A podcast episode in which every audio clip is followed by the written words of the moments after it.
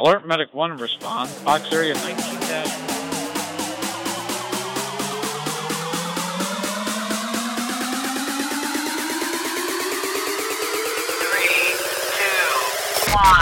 You're listening to the Alert Medic One podcast, the premier emergency medical services podcast with your hosts, Mustafa Sadiq and Ken Sanner.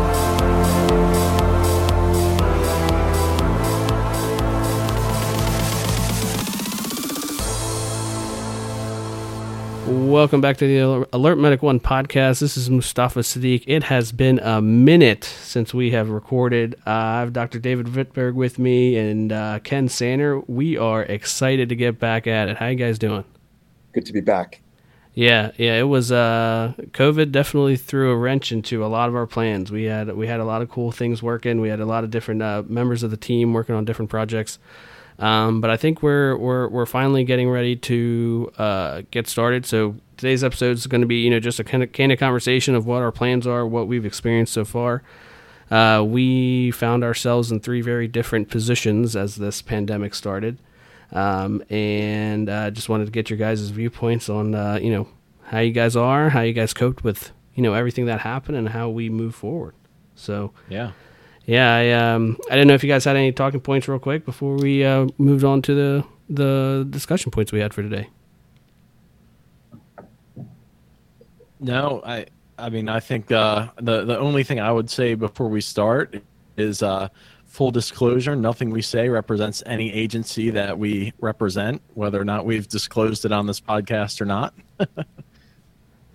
Really, really interesting times. I don't know why I feel like I lived through something like the invention of penicillin and the birth of modern medicine all over again. First time in my career that I felt like we were figuring out things on the fly. Tons of foam out there. That was really a primary source for most of my learning. So kudos to all the websites that I use on the day-to-day to help me learn and keep up and digest information that just started flying in at a crazy pace. But, I'm in my 40s. I finished my fellowship training in 2008. And I've been in medicine. I started practicing medicine when I graduated med school in 2001. So approaching 20 years, this was the first time that I really felt like, wow, this is new. We don't really know what we're doing, and we're going to figure it out. And, I know there's been a lot of podcasts and shared learning about the evolution of care for COVID, but it was, fascinating, a privilege, and it really felt like I was really in a time machine, if you will, kind of living through the learning and how to do it and how to do it better and get it right. And I'm not sure we're there yet, but it's a fascinating time in my career.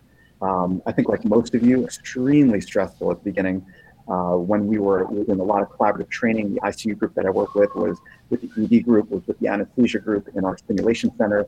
And we were learning how to don and doff and the kind of safety officers for each other and the best way to intubate. And is it under a sheet? Is it in a box? Is it hanging upside down? And just sharing information. And, while it was exciting, it was nerve wracking. And then, when we got into taking care of patients, it felt like I've never been in the military. I imagine it must have felt like, a little bit like when folks go to boot camp and they train up and then they wait for the green light and they get deployed and then they jump out of the airplane into the battlefield. Totally cliche, but man, that's the way it felt. And I honestly, I've never felt that way in my career before. There was only one thing that came slightly close, and that was when I came from Syracuse, where I went to med school, down to Baltimore for residency.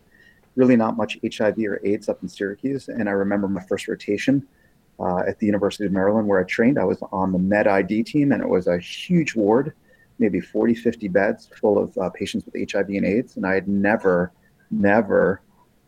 treated, touched, interacted with a patient with AIDS up in Syracuse. And there was this fear, the fear of the unknown. I knew what I had to do, much like this epidemic. I knew how I had to put on my PPE. I knew what I had to do to keep myself safe. I had a basic construct of how to take care of these patients. But, I remember back then still that fear of kind of my kind of preconceived notions of what caring for patients with this infectious disease would be all about, and it kind of happened again. Yeah, and you bring up a couple of really interesting points, but one in particular that I want to touch on is it really has been a very unusual experience where we really have felt like we're dealing with something that we don't understand at all, because we didn't, and to a large extent we still don't. I've been myself in EMS about 15 years, so not quite as long as you've been around, but still it was very surreal to be dealing with something that we just didn't really get. And one thing that you kind of touched on that I want to bring up is the whole PPE thing and learning how to don and doff PPE. When we go through paramedic school or EMT school or an academy or whatever it is, you talk about it. I get fit tested every year. I can't tell you. I doubt I ever wore an N95 before, March of this year. It wasn't something you really did. I don't think I've ever worn a gown ever, even though I should, and that's one of my takeaway points. And I'm putting the cart before the horse here a little bit. One thing I've really learned from this is how much we should have been utilizing this PPE that didn't really happen in real life, So I just think for everybody, it's been such a learning experience about, how and when to use PPE, what's using it properly, and seeing the evolution of the PPE guidelines has been really fascinating to me. It started off, if you asked me a year ago, how long you should wear an N95, I would have told you, one patient encounter, go in the room, put it, you have it on, you come out, you throw it away. Now it's like, well, maybe all day, maybe a week, I don't know. It's a little nebulous depending on who you talk to. So it's been a really fascinating kind of encounter. And I guess whatever we've been doing as a nation, as healthcare professionals in general, must have been at least okay, because we certainly had a significant number of healthcare workers contract the disease, but it wasn't in droves. We didn't have Ken, you cut out there a little bit, but I think what you were getting at was, nationally we didn't have, that, the onslaught of healthcare worker death that we, honestly, a lot of us thought we were going to see. It was definitely grim going into, January, February, and, the position that I was in, not being the field guy, right? So being the guy in the street, providing, the street medicine, as I used to call it. But being on the emergency management side of things, and the, the role that I had the privilege to serve and still work in, it was very, very interesting, very scary to be in that position, because information was moving fast. It was moving quick. So while we were getting, good information out, it appeared that as we were getting information out, there was a rising tide of anti-intellectualism that was matching us, right? And to the point where, one of the most frustrating things for me was people saying that, public health and government officials were, malintentioned, right? Wanted to, we wanted to cause harm. And, to a point I didn't really personalize it, but, that kind of sucks when, when you think about who's actually doing the work in, medicine and public health and in emergency management, it's just other people too, right? And that was, kind of leading to, as we evolved, as we, shifted gears, we fine-tuned our response, but at the same time, that definitely took I'm sure for you guys too, but myself, it definitely took a toll on my mental health. Oh, absolutely. And you bring up 3 points there. The second point we could probably talk about all day with the anti-intellectualism and the political aspect of all of this, but I know that's not what we're here to talk about. The first thing you said that I do want to touch on is you mentioned getting good information out. I think one of the really big learning points that we got from this is that when we have a situation like this, we really don't know what good information is, because we get what we thought was good information out, and then a week, a month later, oh, well, everything's changed. It's contact. It's airborne. It's droplet. You need an N95. A surgical mask is okay. Well, it's only a problem if they have a cough and a fever. Well, no, non-symptomatic patients, asymptomatic patients can transmit. It's just everything has been so all over the board. It's been, from a purely intellectual aspect, it's been fascinating to watch. It's unfortunate, obviously, there have been so many deaths and serious illnesses, but it's definitely been a bizarre ride.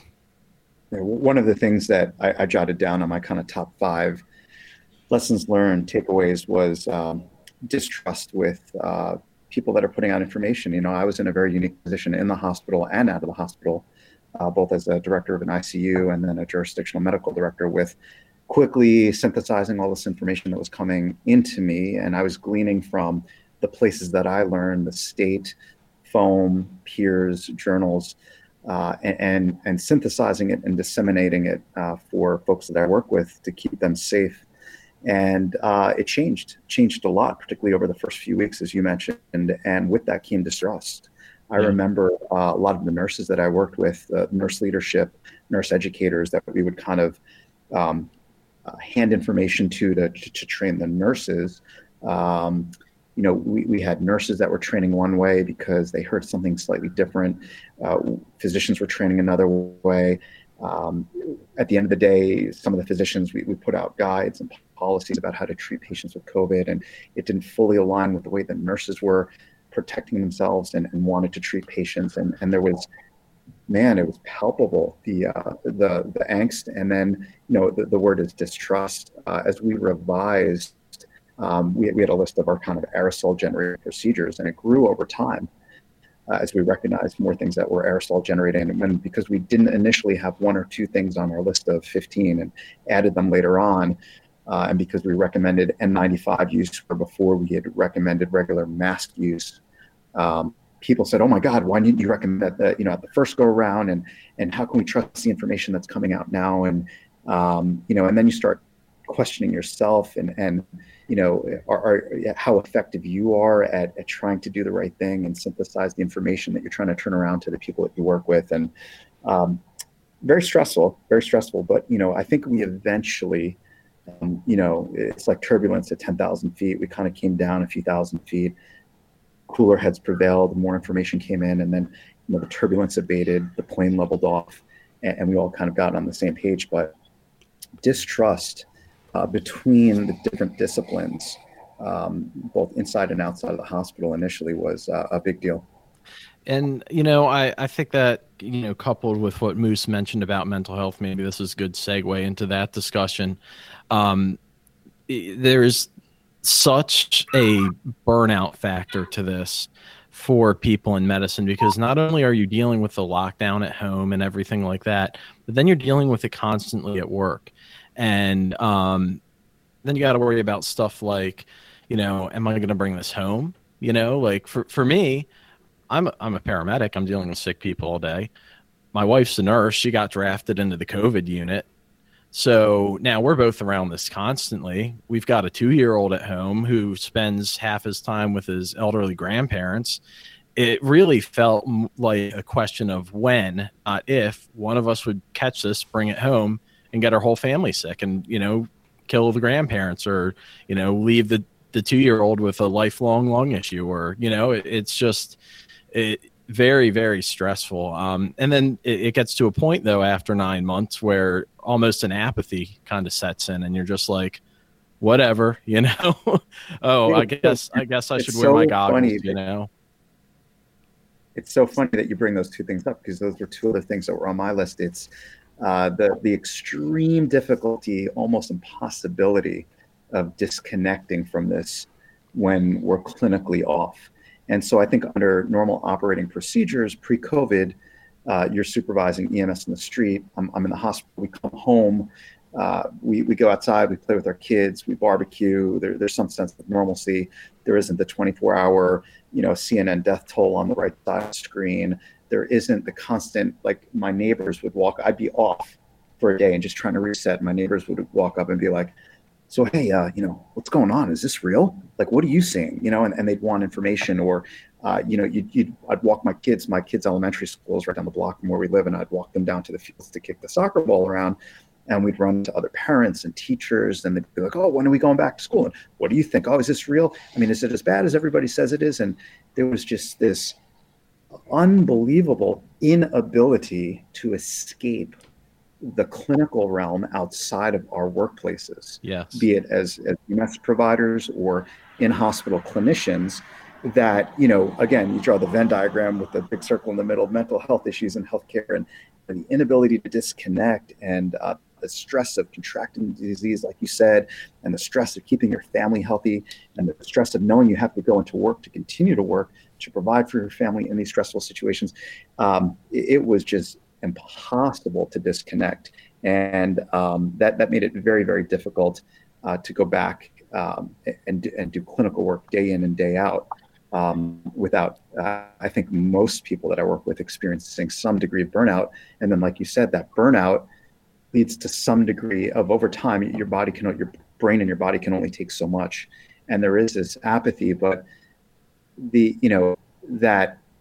apathy isn't the best word, but for me, it bore out as, and I observed, some degree of complacency, not some degree, complacency, with attention to detail, putting on the PPE meticulously. Mm-hmm. It's been around for months. I'm good so far.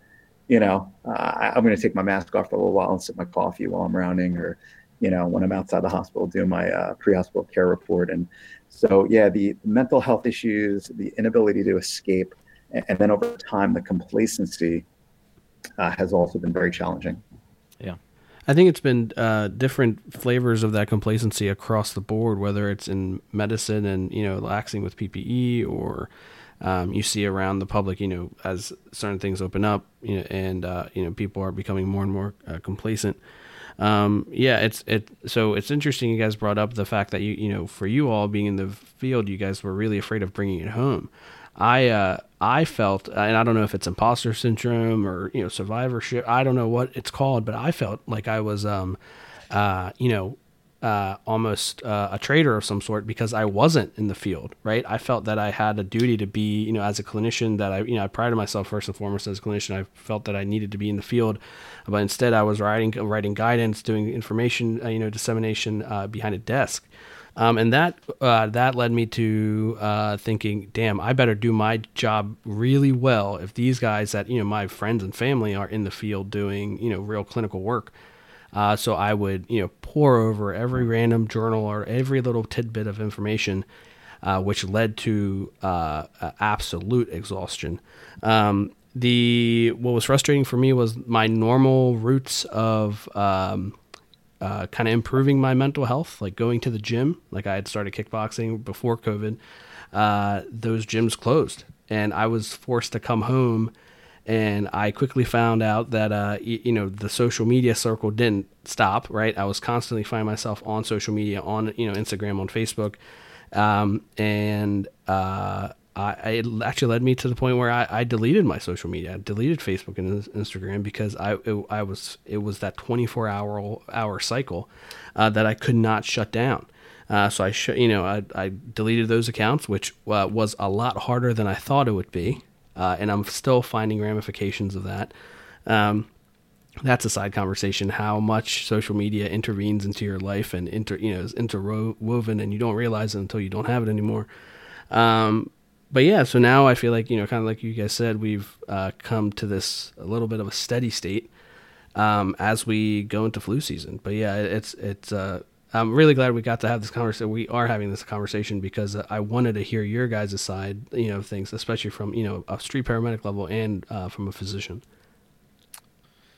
Yeah, and I mean, there are a lot of frustrations with it. Even things as simple as, you go back to March, everywhere you went, there were signs, healthcare providers are heroes, thank you nurses, thank you doctors, thank you firefighters, thank you police, everything like that. Now it's like, we're all part of some kind of conspiracy trying to, make up this fake disease to keep people away, when I can, tell you a dozen young people I had in cardiac arrest over the last 9 months, probably more than that, who there's no real I don't know that they have COVID, but they didn't die for no reason, and it's just frustrating. One of the, going back to Moose, what you were saying, you were talking about kind of like a survivorship guilt. I don't think that's a bad thing. I think that speaks to, you being in the right field. I kind of hesitate to draw the analogy to 9/11, but it's interesting that 9/11 kind of came and went right in the middle of all this. And I think about the way an MCI will kind of suck people into responding on the days off and coming in to help, and the firefighters that were off, that the one firefighter that jumped on his motorcycle and drove towards the World Trade Center. I had a similar experience. I had a bunch of PAs that used to work in my critical care group that went out to work in the community. One at a dermatologist, one for an urgent care center, that really, when this started to heat up, they called them and they said the same thing. They really felt this need to be in the hospital. Like they were, in essence, wasting their time in their their dermatology practice or their urgent care center, and they knew they had skills that could be of benefit to a lot of people that were coming into the hospital. And to me, that's a noble thing. And I think that's a wonderful feeling to have, the desire to, get in and help, another human being, even when there is a significant risk to yourself. We shouldn't discount the risks that, we've been exposed to in a hospital in the field throughout this pandemic. So that's a good thing to feel, but it can also be stressful if you can't put yourself in the game quickly. And you're sitting on the sideline, and I know you weren't sitting on the sideline. I know you were doing a lot on the administrative end and public health end. And Ken, the frustration of the folks shutting down. I vividly remember when Dr. Fauci was kind of getting mistreated, if you will, by a lot of our politicians. And I trained at the NIH. I had the privilege of, when I was rounding the ICU. When he had patients that were on some of his protocols, he stopped in and rounded with our team. And, so I had a bit of a personal connection to him. I'm sure he doesn't remember me and never even took note of me, but, I saw him in the flesh. I worked next to him on a few occasions when I was in my fellowship, and to be in the ICU and see people dying and getting proned and on, gallons and gallons of sedatives, analgesics, and profoundly ill, and feeling the stress of being in situations where these patients were dying and I couldn't even let their family members visit. And then coming home and seeing some of our politicians discount science and intellectualism and come down on a pretty normal, smart doctor like Dr. Fauci. It was, I remember getting angry. I got really, really angry. Yeah. And, I'm an independent. I don't sit on either party. I kind of listen to, voices of reason and try to make my own decisions. But being a healthcare clinician and seeing the,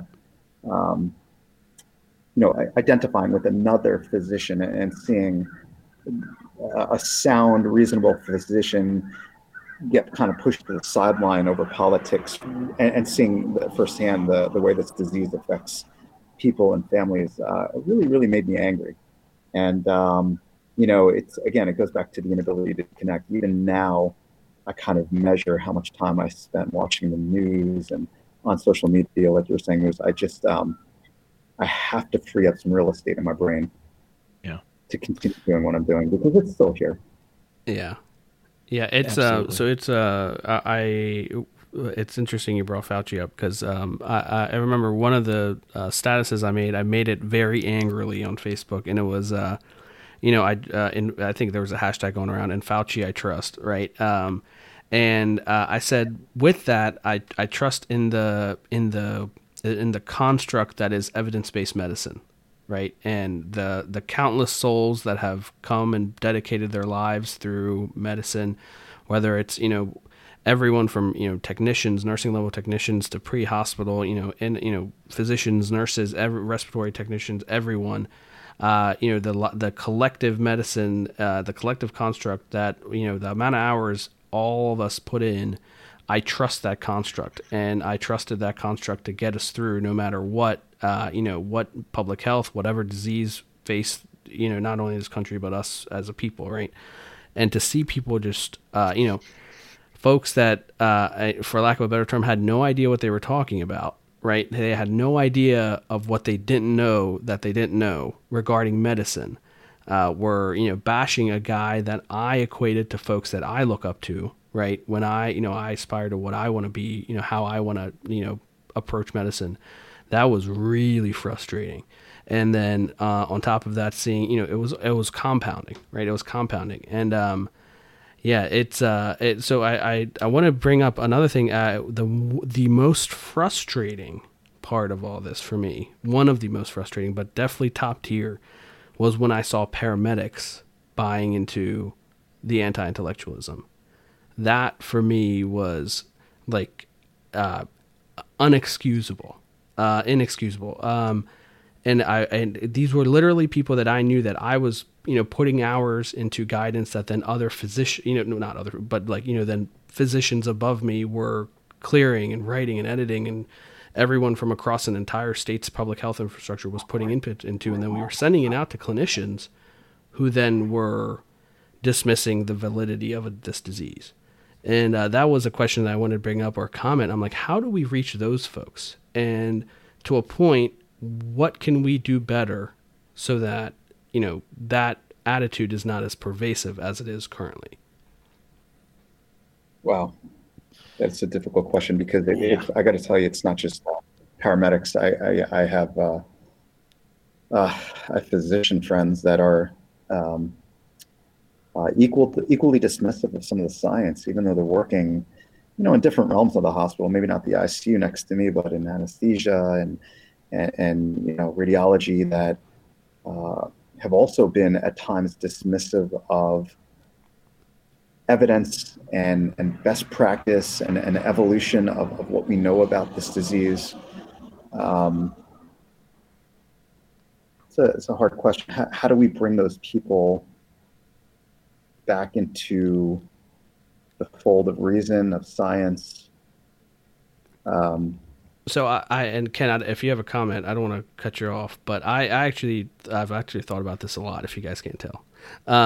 So I believe that the solution to that is being better on the front end, right? What do we not do well in EMS education right now, at least from my experience?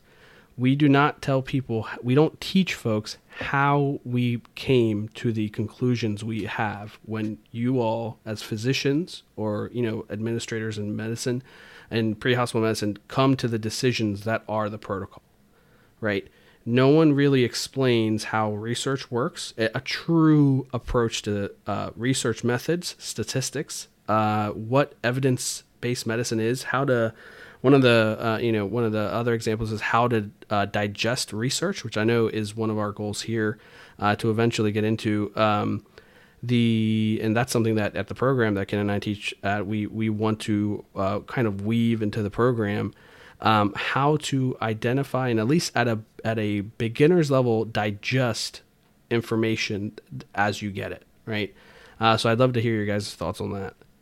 I cut out there on the last thing you said, Moose, but I think the reality is that it's not a paramedic problem or a healthcare clinician problem.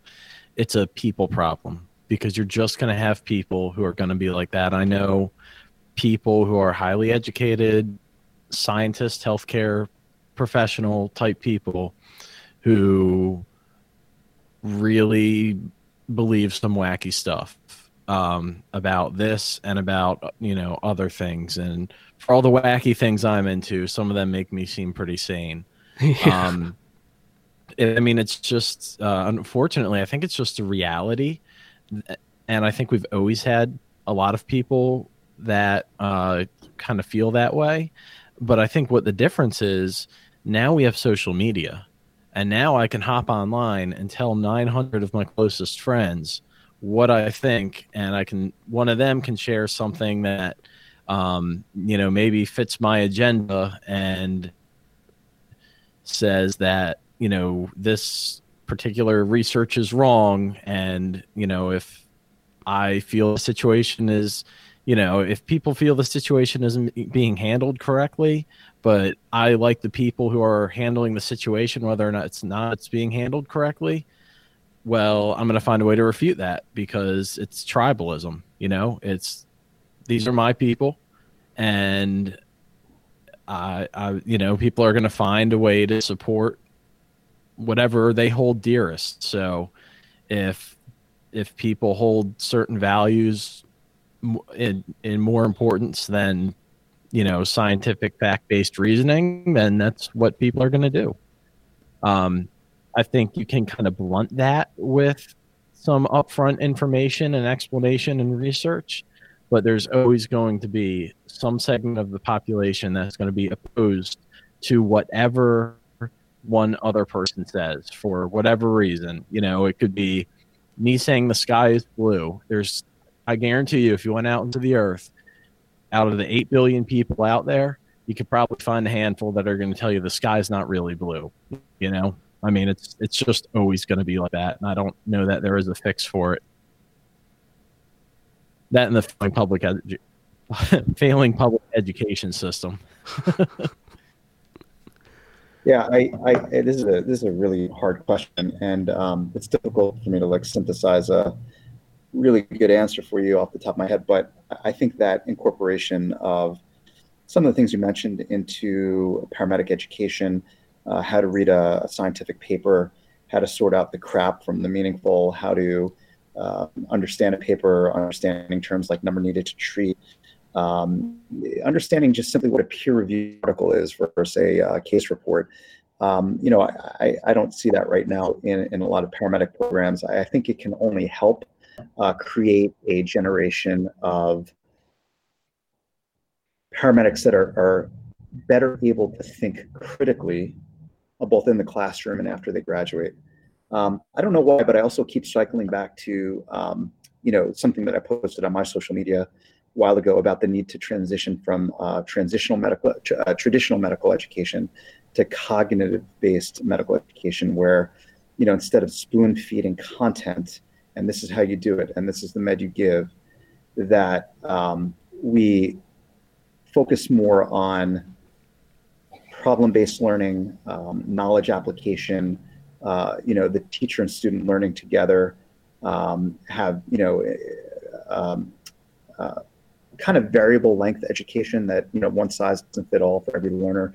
There may be a person like you, Moose, that I know you're a paramedic already, but if you came into a paramedic program, you know, kind of where you're at, you may have a lot of that foundation already, and you just really need to focus on clinical skills. You know how to read a paper critically, you know how to think critically, but there may be a student that takes longer. So, man, I'm all over the place with this one, but I think the days of spoon feeding protocols and medications and dosages and linear algorithms, HA style algorithms to pre-hospital students on every level, basic, intermediate, and advanced, needs to go away and be replaced with more adult style learning, which should include the ability to read a scientific paper.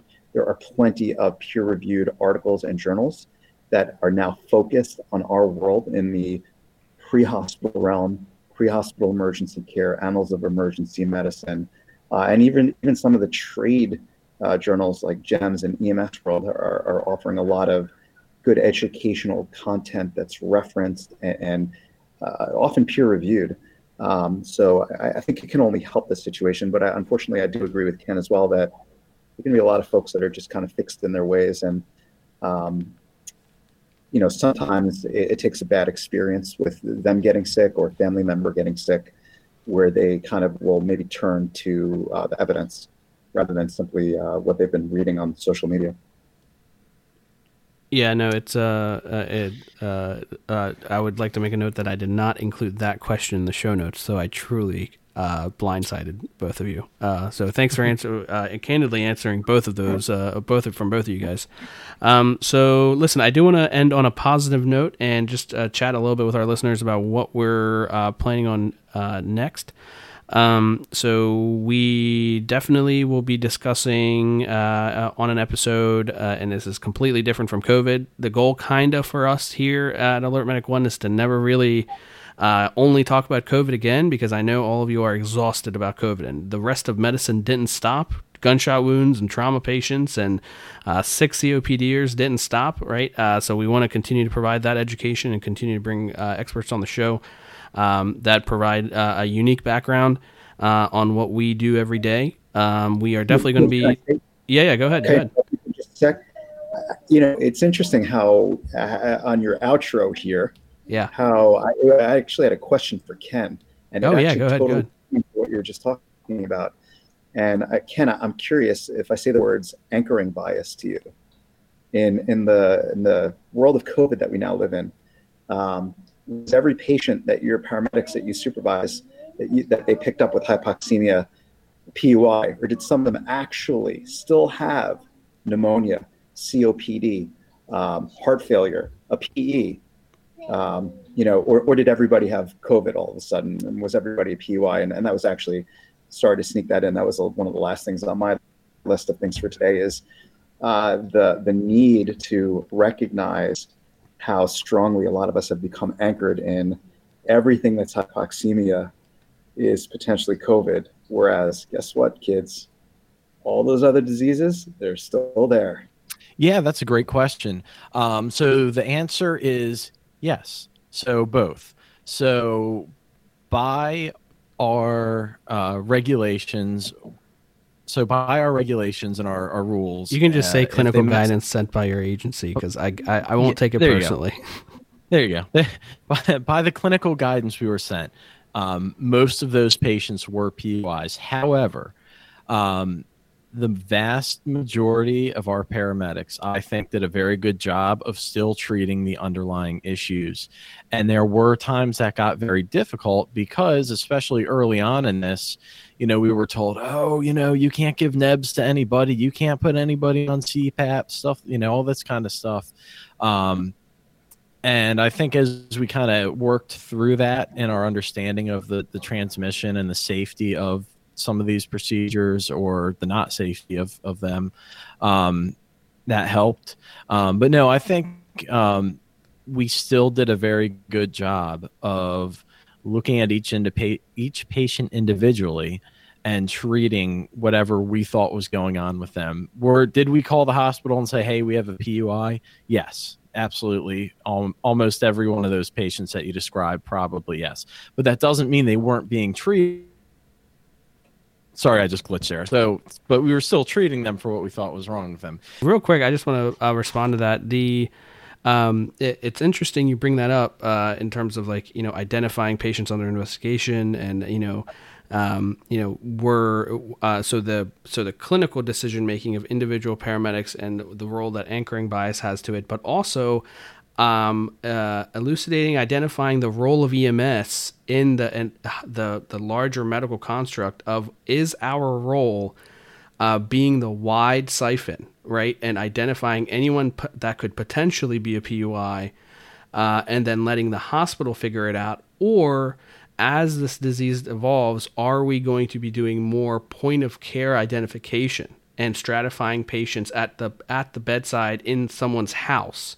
And is there a role for that? Because that's something that I've been interested in, and how much more care can we safely provide at the patient's home at the point of 911 activation, or allied health activation, if nurses go into people's houses and so on and so forth, home care, and where do unique protocols that allow EMS to triage patients not to an ER, but to other sources of healthcare, or allowing them to stay home, which I believe Maryland was one of the first states to allow for a viral pandemic triage protocol to allow EMS to triage patients to home Where does how do all of those different factors go into that individual clinician's decision making, and how anchoring bias feeds into that? I think that's an interesting topic to discuss for another show. I was just thinking about a quote that I saw Dr. David Tan, who is either the current or past president of the National Association of EMS Physicians, that he made at some point in recent history. And he said, you know, EMS doesn't bring patients to healthcare. EMS is healthcare.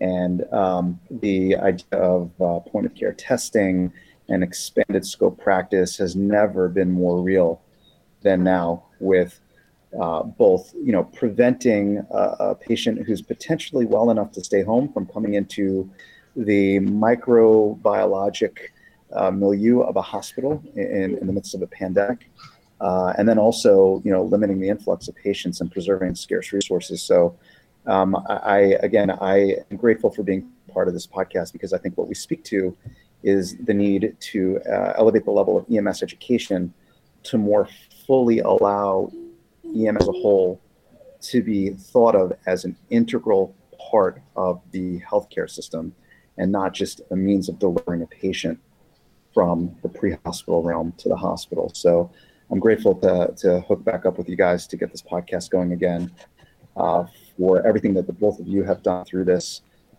for the patients you've taken care of, for most of your desire to jump back in, but like keep things going on the public health perspective, and for Ken, for working and knowing the dangers of working and coming home to your family like I did. So thank you both for what you do, and for getting back in it today with this conversation. It was great.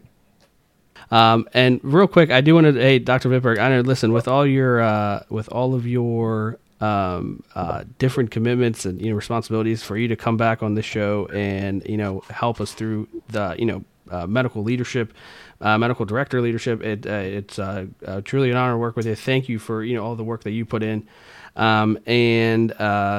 Listen, to our listeners, thank you guys for, bearing with us as we took this gap, as we all responded to COVID in a different way. As Ken, he already plugged it. Great. Please continue to follow us on social media. Any ideas, any unique perspectives, please shoot us an email, admin@alertmedicone.com. Thank you so much for listening to us today.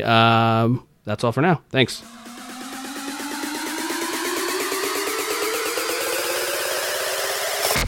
You've been listening to the Alert Medic One podcast, the premier emergency medical services podcast, with your hosts Mustafa Sadiq and Ken Sanner.